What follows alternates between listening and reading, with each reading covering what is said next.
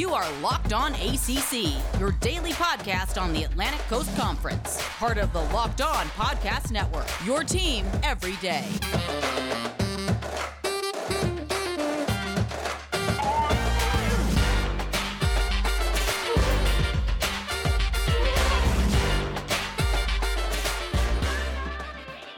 Everybody. We are back for another episode of Locked On ACC. So glad that you guys decided to return after two full episodes. You're still with us and rocking and rolling. Today's episode is special yet again because I have another co host joining me, Tyler Aki of Locked On Syracuse. So we are going to talk all things ACC. Got some important things to go over today. But first, I want to remind you guys that you should join the Locked On NFL Draft hosts Trevor Sikkema and Benjamin Solak for recaps and analysis of the 2021 NFL draft and look ahead at next year's future first round picks. Follow the Locked on NFL Draft podcast on the Audacy app or wherever you get podcasts. So, Tyler, how is it going, my guy? I'm so glad to have you here. I think this is going to be really, really fun. I just need to know. Okay, since I'm locked on Syracuse, am I like the stepchild in this because they're a new ACC edition? Eh, eh, should I just be happy I'm not Notre Dame? Is that the way that I need to feel about this right now? Oh, a hundred percent. I don't know if you've heard the first couple episodes, but it's been Notre Dame hate oh, through and through. I am anti Notre Dame being a part of the ACC. I don't know why the ACC is going, trying to go so hard to get them back or even keep them after one season. Let it go, bro. Like, well, I'm glad we're on the same page with this. Yeah. This is gonna we're gonna get along fine here. Every other sport is like, okay, we'll have you, but football, yeah, we don't need a documentary. Nah. but no, I, I love Syracuse. Um, we could definitely have that conversation about Jim Boeheim at the end because I have some very important questions to ask as a Tar Heel. I think there are some lingering retirement watch issues. More importantly, though, it's been NFL draft talk for the past, I don't even know, a month and a half. It's always NFL draft, really. It's always talking about what is, what will be, and maybe what's the past, right? So a lot of 2022 conversation already happening, but that's a lot of what we'll have on tap for you today. So I would love to know how uh, did you think the draft went, and especially from a Syracuse sense. You can talk about the other some of the other teams, but from a Syracuse sense, I was surprised we got some guys picked up, right? Yeah, no, it was a good draft for Syracuse, and they had two guys picked up, which I think if you ask Syracuse fans heading into it, they were probably a little disappointed because they thought Trill Williams, who ends up signing as an undrafted free agent with the Saints, was going to be a guy who was going to be picked in the fifth round, sixth round. And then once you get to the seventh round, you're thinking, like, how is this guy still on the board, especially with what he can do from a special team standpoint? But I think they have three guys in this draft. And I guess you could even throw a fourth in with punter Nolan Cooney that have chances to have long NFL careers because of their versatility. So, from a Syracuse standpoint, you got Andre Cisco going to the Jaguars. I mean, the Jaguars eh, talk about showing love to the ACC. It's kind of uh, ironic that Urban Meyer went so ACC heavy right. as he did in this NFL draft, but that's neither here nor there. And then Ife Melifonwu as well going to the Lions at the end of the in the supplemental part of the the third round, it was a good day that second day of the draft for Syracuse fans. So I think if you ask the average Orange fan, they're pretty excited with how everything shook out. No doubt. And then, you know, it's top of the week. We were talking about how, you know, a lot of teams were thinking, okay, I, I, didn't have the greatest schedule, but I was still able to put some guys in the draft. And, you know, people have been on Babers' neck about whether or not he should still be the coach, right? But still getting guys to the next level is ultimately what it's all about, right? So do you think that he is a little bit off, or is it kind of like, nah, we need to still perform where we're at sitting here at Syracuse? Well, the interesting thing with who went in the NFL draft for Syracuse is they all came from the same sort of position group cornerback, safety, that defensive back room. And that's one of the things that Syracuse, again, you're never going to be DBU. That's you're going to leave that to LSU, Ohio State, uh, Florida State, like Clemson. Like those are DBUs.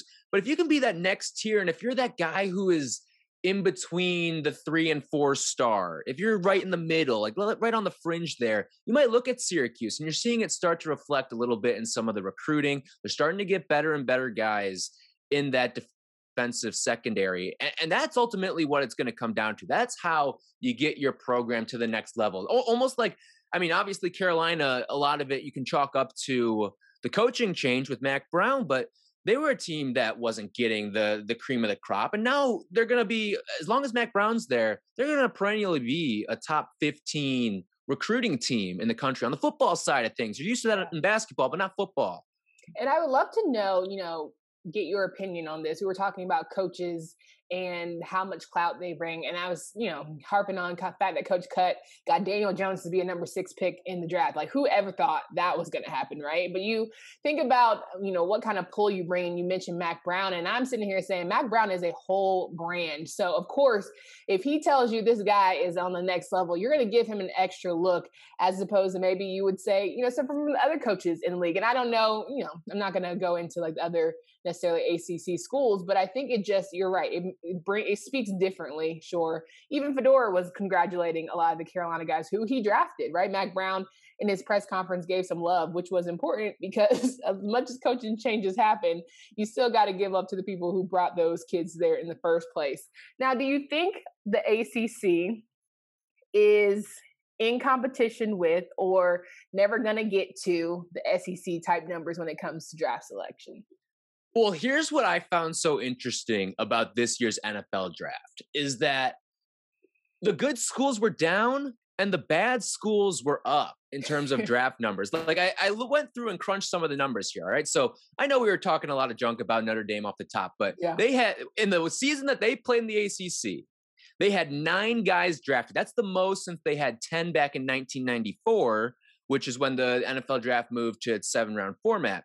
Pitt with six guys drafted. They were surprisingly number two among all ACC schools with six guys drafted. That's their most since 2011. NC State, five, most since 2017. Clemson, they were actually down a little bit. Er, they were like an average Clemson year. They had five as well.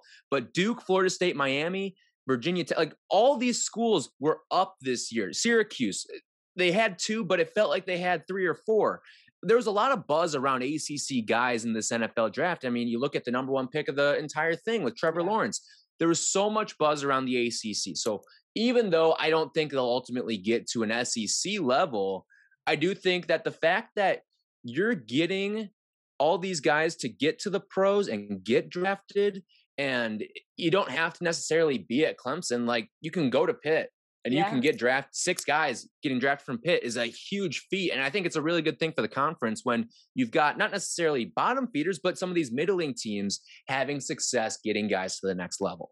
Absolutely. And I, you know, harp on the fact that Pitt got guys when you talk about the fact that a lot of people put Pitt in the are they really in the ACC category when you're right.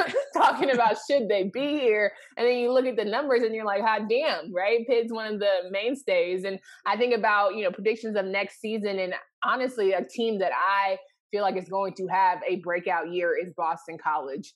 I think what they have done in the last, you know, year and a half in terms of changing that team around, that defense was something serious when they played Carolina.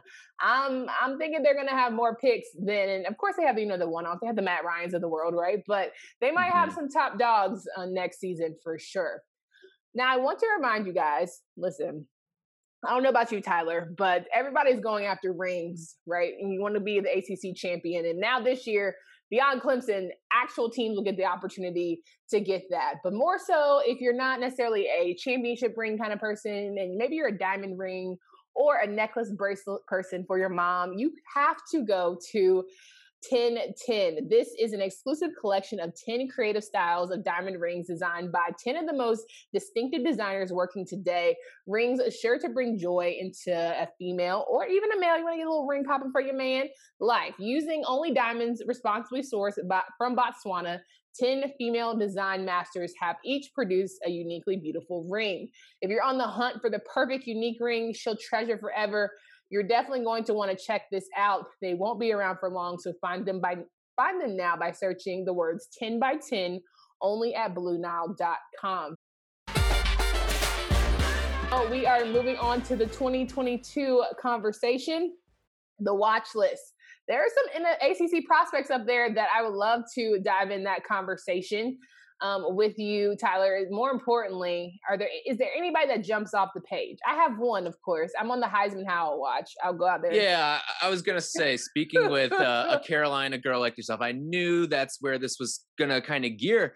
And sure. listen, I think this is a great draft to be a quarterback because we don't know who the number one quarterback is. It going to be Sam Howell? Is it going to be Spencer Rattler? Yeah. Can Malik Willis from Liberty leap up draft boards? I mean, there's all sorts of guys that there's no Trevor Lawrence in this draft. Let's put it that way. Mm-hmm. And I think that's one of the important things when you look, especially at the quarterback position. We see this premium get put on that position when you get closer and closer to the NFL draft. I mean, you talk about a guy like Mac Jones who wasn't even really considered on draft boards, and then he has a fantastic season with Alabama, ends up being the number 15 overall pick, and pretty much up until draft day, a lot of people thought he might be the number three overall pick.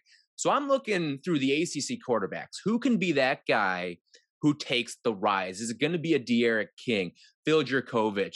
Kenny Pickett from Pitt. I mean, yeah. uh, Tommy DeVito. Can can those guys make the leap and be that quarterback who ascends and puts themselves into draft conversations once we do get to March and April and things really start to heat up? Right. And before D'Eriq King got injured, I will say he carried that Miami team. I don't know no if doubt. you saw the game mm-hmm. Miami versus NC State, but he put the squad. If there was ever a time to put the squad on your back, he did just that. And you know, unfortunately, that injury happened. But I think if he has another breakout year, he might step above Sam Howell there. I know the Miami Carolina game wasn't what people thought it would be and all that kind of stuff, but D'Eriq King is somebody that I would definitely have high marks if he has another great year. And then Phil Jurkovec, just from size, right? That's just mm-hmm. to me what everyone focuses on when it comes to having your pocket quarterback, but he can uh, he also is pretty mobile, right? I think he'll be somebody that certainly is on a roster or on boards as we gear into the season. But of course, like you said, I can't not have Sam Howell on the list. And I think he's getting even more weapons this season with Dyami Brown's brother, Khafre Brown, right? And then we also have some other guys that, of course, I just need y'all to do your part to help Sam mm-hmm. look better. But defensively, are there, I know we have talked a lot about, you know, DBUs being other conferences. But there's some pretty pretty big weapons. We saw Alim McNeill go to the Detroit Lions from NC State, and they've kind of prided themselves on getting linemen or linebackers and other defensemen into the league the past couple years, especially. Are there any people that jump out on the page for you?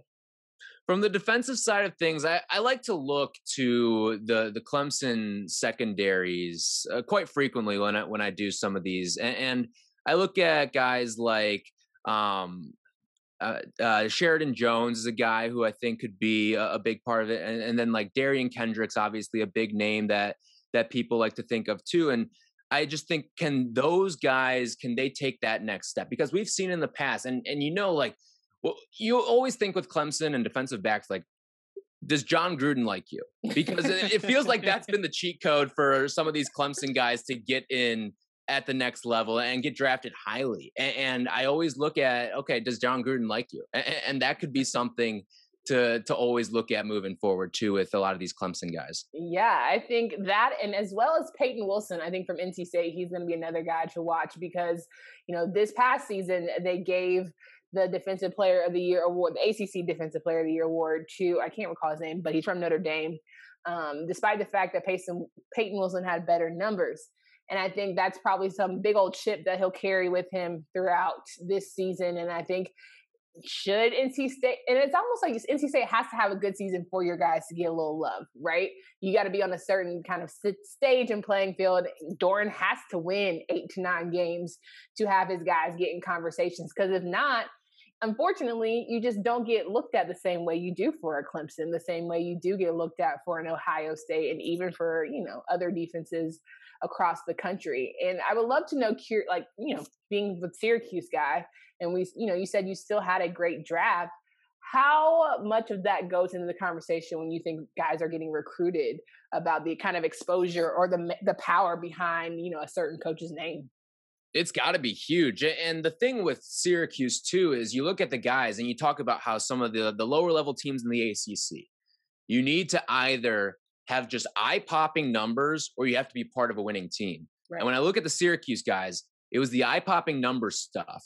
Andre Cisco was the nation's active leader in, in, interceptions heading into last season before he he goes down with an ACL injury. You have Ife Melifonwu, who okay, his quote unquote stats don't jump off the page, but his measurables do. When you look at his wingspan and the way that he could lock down some of these receivers, I mean the the targets or the lack thereof, I should say, right. against him. Those are things that these scouts love to see when they're evaluating some of these lower tier ACC schools is how do you impact the game? And, and can you impact the game in ways other than just, okay, I'm going to lock down that receiver, I'm going to guard in the slot here?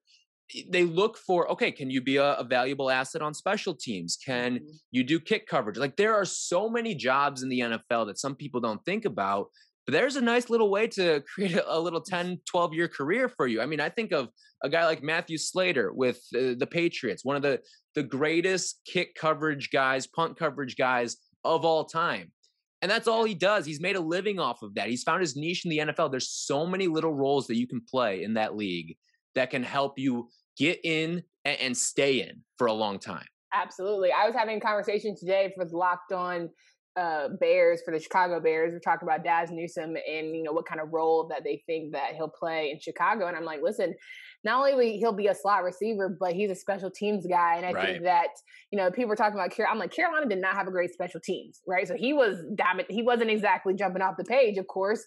But I think that if he's in the right position, he'll take the chance. A lot of guys are all about the fair catch game. They're not really trying to get, you know, blasted. Sure. Dazz Newsome is not that guy. He's going to try and make a play sometimes when it's not there, but he's going to put that effort.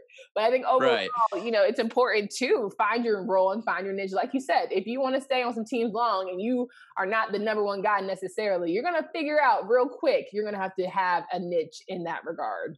And one thing eh, you bring up, Dazz Newsome, and being a Bears fan, we didn't like our last Carolina draft pick that we had, but we're oh, hoping oh, for better things with with Dazz Newsome.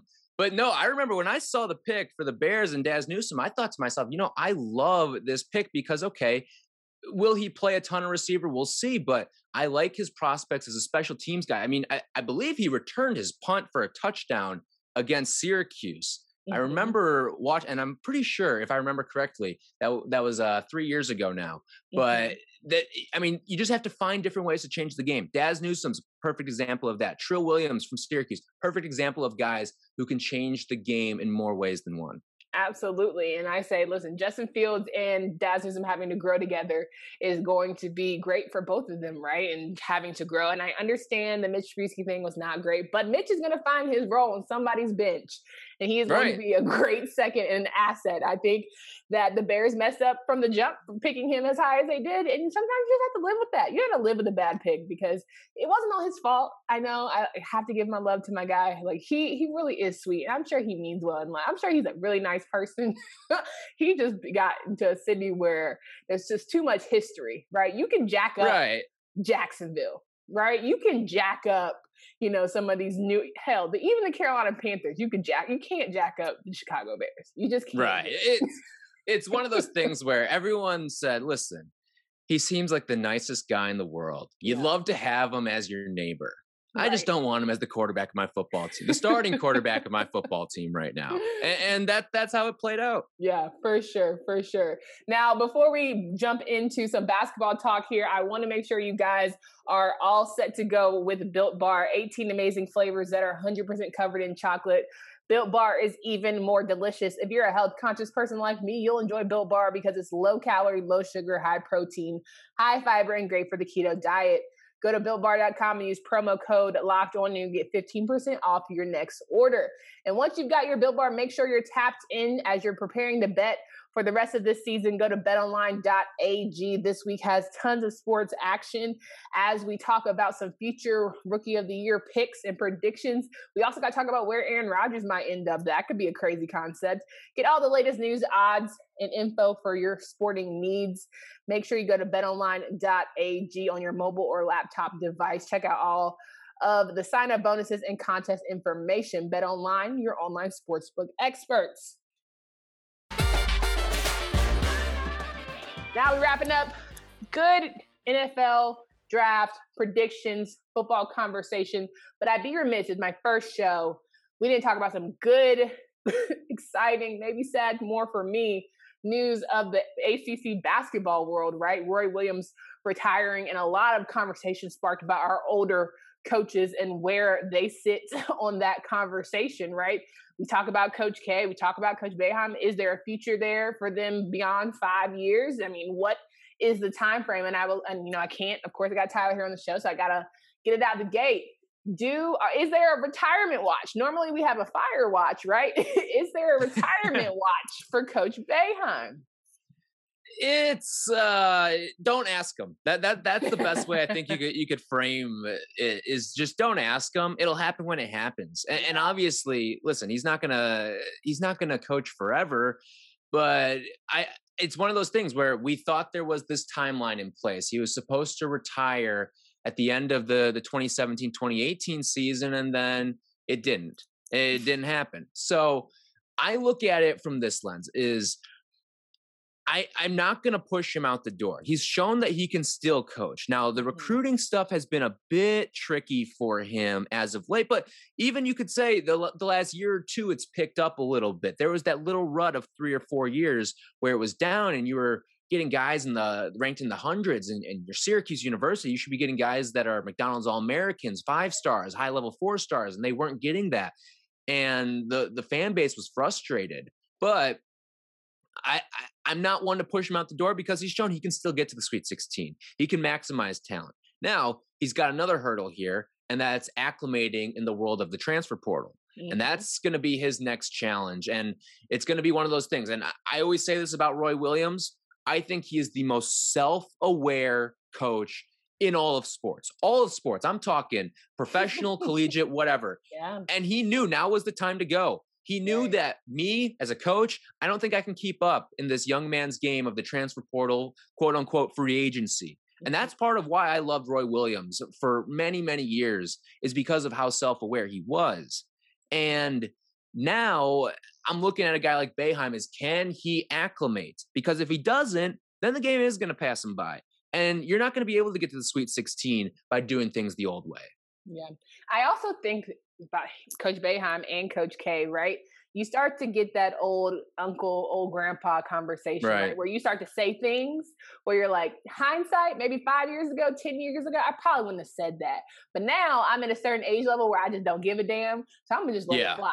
And we saw Bill right. Williams. I think we could we could throw Leonard Hamilton in this conversation because he, he yep. may not he may not look 72, but he's 72. all right. So absolutely he uh, I mean you think about uh, Roy Williams opening his press conference basically saying that opting out is quitting. I'm like, yep, that was you know what? It's about that time. Wrap it on up, folks.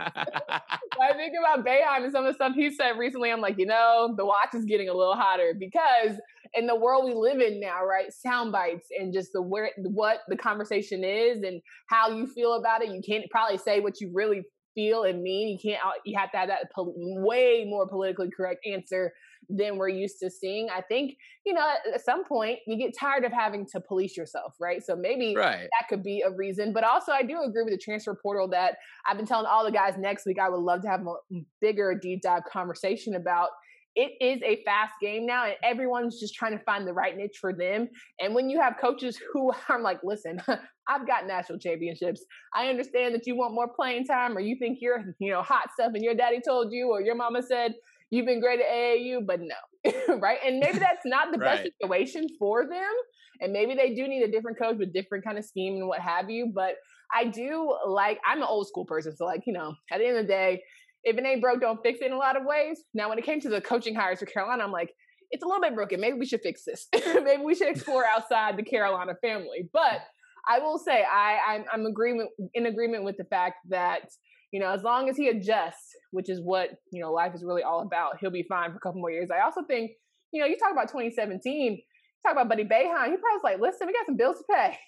I got to coach a little bit longer. I got yeah. a kid in college, right? So, I mean, I'm sure there's free tuition, all that kind of stuff, whatever. But I think that, you know, I was always laugh at the fact that he has a college kid, and that's just. Well, he's gonna have two on his team now with uh with Jimmy coming over from Cornell, and he's got a daughter too who who used to play college basketball as well. So, yeah, I mean, I mean, he he may be this this old grandpa curmudgeon sort of dude, but he's young at heart. He's got three college age kids, not grandkids, kids. Yeah. So I it's one of those things. But getting back to kind of what you said about Carolina and keeping it within the family, I'd imagine that's what it's going to be like for both of these programs mm. Duke, Syracuse.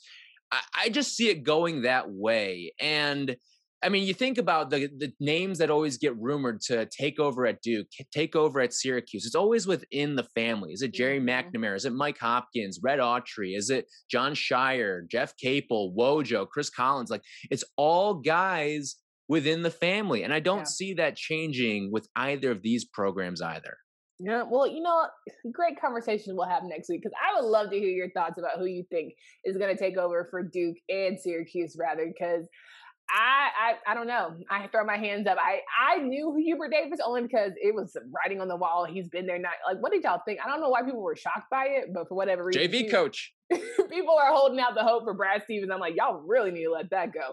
Coming from you know college or you know pros to college, that's a whole different ball game and a lot of more red tape you have to go through. But Tyler, I appreciate your time. I'm gonna let you get out of here, but I want folks to know where they can go and listen if they want to hear more of your work. Yeah, you can check us out at Locked On Syracuse with myself and Tim Leonard. You can listen and subscribe to the show there, and you can find me on Twitter at Tyler AKI underscore. No doubt. Now you can get to know all the sporting news you need in under 20 minutes with the Locked On Today podcast. Host Peter Bukowski updates you on the latest news in every major sport with the help of our local experts. Follow Locked On Today podcast on the Audacy app or wherever you get podcasts. Thank you all for joining yet again what is another amazing Locked On ACC show. It's We'll look forward to talking to you down the line. Until next time, here with me leaving, it's Candace and Tyler. Hope you guys have a great Wednesday. You are Locked On ACC, your daily podcast on the Atlantic Coast Conference, part of the Locked On Podcast Network, your team every day.